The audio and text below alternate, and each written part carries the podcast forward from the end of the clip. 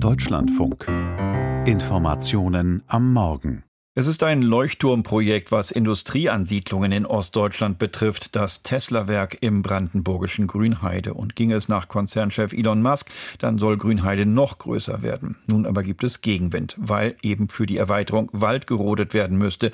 Zudem kam jetzt heraus, Tesla leitet Abwässer ab, bei denen die Grenzwerte für Stickstoff oder Phosphor überschritten werden, weshalb nun ein Verbot für das Einleiten von Wasser im Raum steht. Und jetzt haben Umweltaktivisten auch noch ein Waldstück in der Nähe besetzt. Viel los also gerade rund um das Tesla-Werk in Grünheide.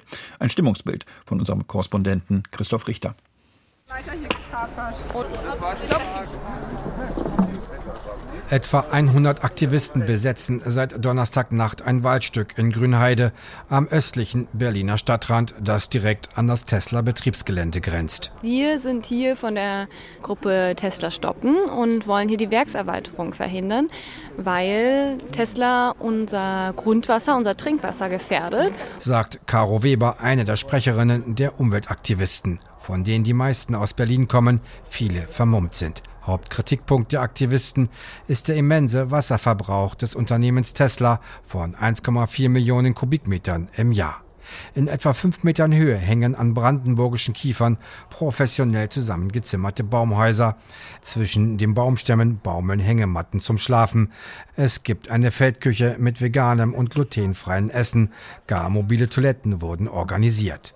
Die Szenerie erinnert ein wenig an den Hambacher Forst, nur dass der Protest sich diesmal nicht gegen die fossile Kohleverstromung, sondern gegen die Elektromobilität richtet. Deswegen sind wir hier und stellen uns dem entschieden entgegen. Auf einem riesigen Banner steht Water is a human right. Daneben hängt die rot-weiß-grüne Trikolore, die Fahne von Kurdistan. Eine Region, mit der Grünheide bisher wenig zu tun hatte. Auch Anwohner kommen vorbei, schauen sich die Besetzung des Waldstücks interessiert an. Eberhard Rüdiger ist einer von ihnen und findet es immer gut, wenn sich junge Menschen für die Natur einsetzen. Also ich habe selbst mein Demonstrationsschild Hochbau Stadtwaldvernichtung.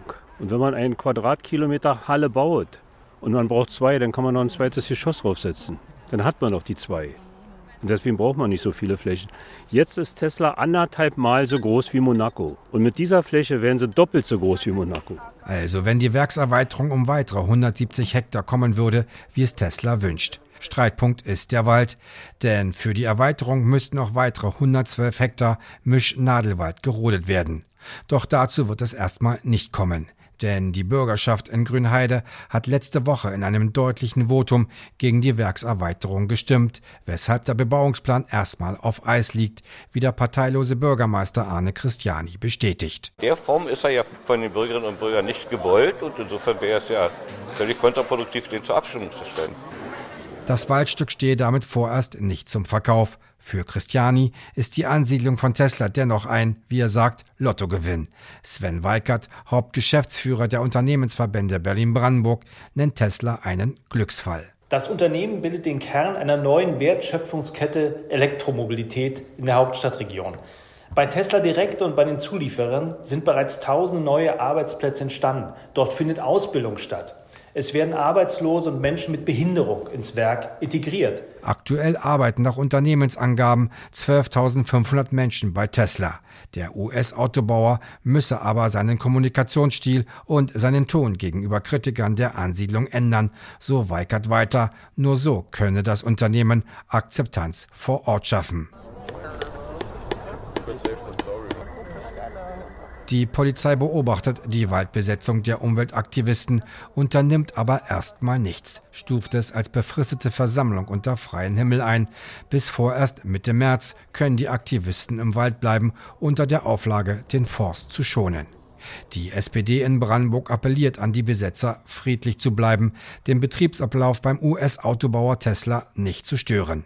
Deutlichere Worte zum Vorgehen der Besetzer findet Jan Redmann, CDU-Fraktionschef im Brandenburger Landtag, Koalitionspartner der rot-schwarz-grünen Landesregierung. Immer häufiger geht es in Richtung Blockaden, Ankleben, Besetzungen. Das tut doch unserem Land nicht gut. Diese willkürlichen, übergriffigen Aktionen schaden dem Standort Deutschland und auch der politischen Kultur in unserem Land. Für Sebastian Walter, linken Fraktionschef im Brandenburger Landtag, dagegen ist die Guerilla-Aktion der Waldbesetzung durch Umweltschützer eine legitime Protestform. Jetzt sei die Landesregierung und der SPD-Ministerpräsident Dietmar Woidke am Zug, so Walter weiter. An dieser Stelle ist es jetzt einfach die Aufgabe auch der Landesregierung, nicht eben nur von Tesla, sondern auch der Landesregierung, hier die Interessen der Bürgerinnen und Bürger zu vertreten. Tesla muss sich endlich an Regeln und an Gesetze halten. Die Landesregierung und die Behörden vor Ort müssen jetzt hier auf den Protest eingehen und zugehen. Tesla steht in der Kritik, die Grenzwerte des Abwassers bei Stickstoff und Phosphor deutlich überschritten zu haben. Mehrere Aufforderungen und Abmahnungen blieben folgenlos, weshalb der zuständige Wasserverband Strausberg-Erkner auf einer außerplanmäßigen Verbandsversammlung am Freitag beschließen wollte, die Entsaugung der Tesla-Abwässer einzustellen. Dazu ist es nicht gekommen. Stattdessen wurde die Entscheidung vertagt. Aus Protest dagegen ist der Vorsitzende der Verbandsversammlung Henrik Pilz zurückgetreten. Er ist zugleich der Bürgermeister von Erkner. Das ist der Nachbarort von Grünheide, dem Standort des Tesla Autowerks. Sein Anliegen war es, dem Autobauer um Inhaber Elon Musk eine Frist zur Abstellung der Probleme zu stellen.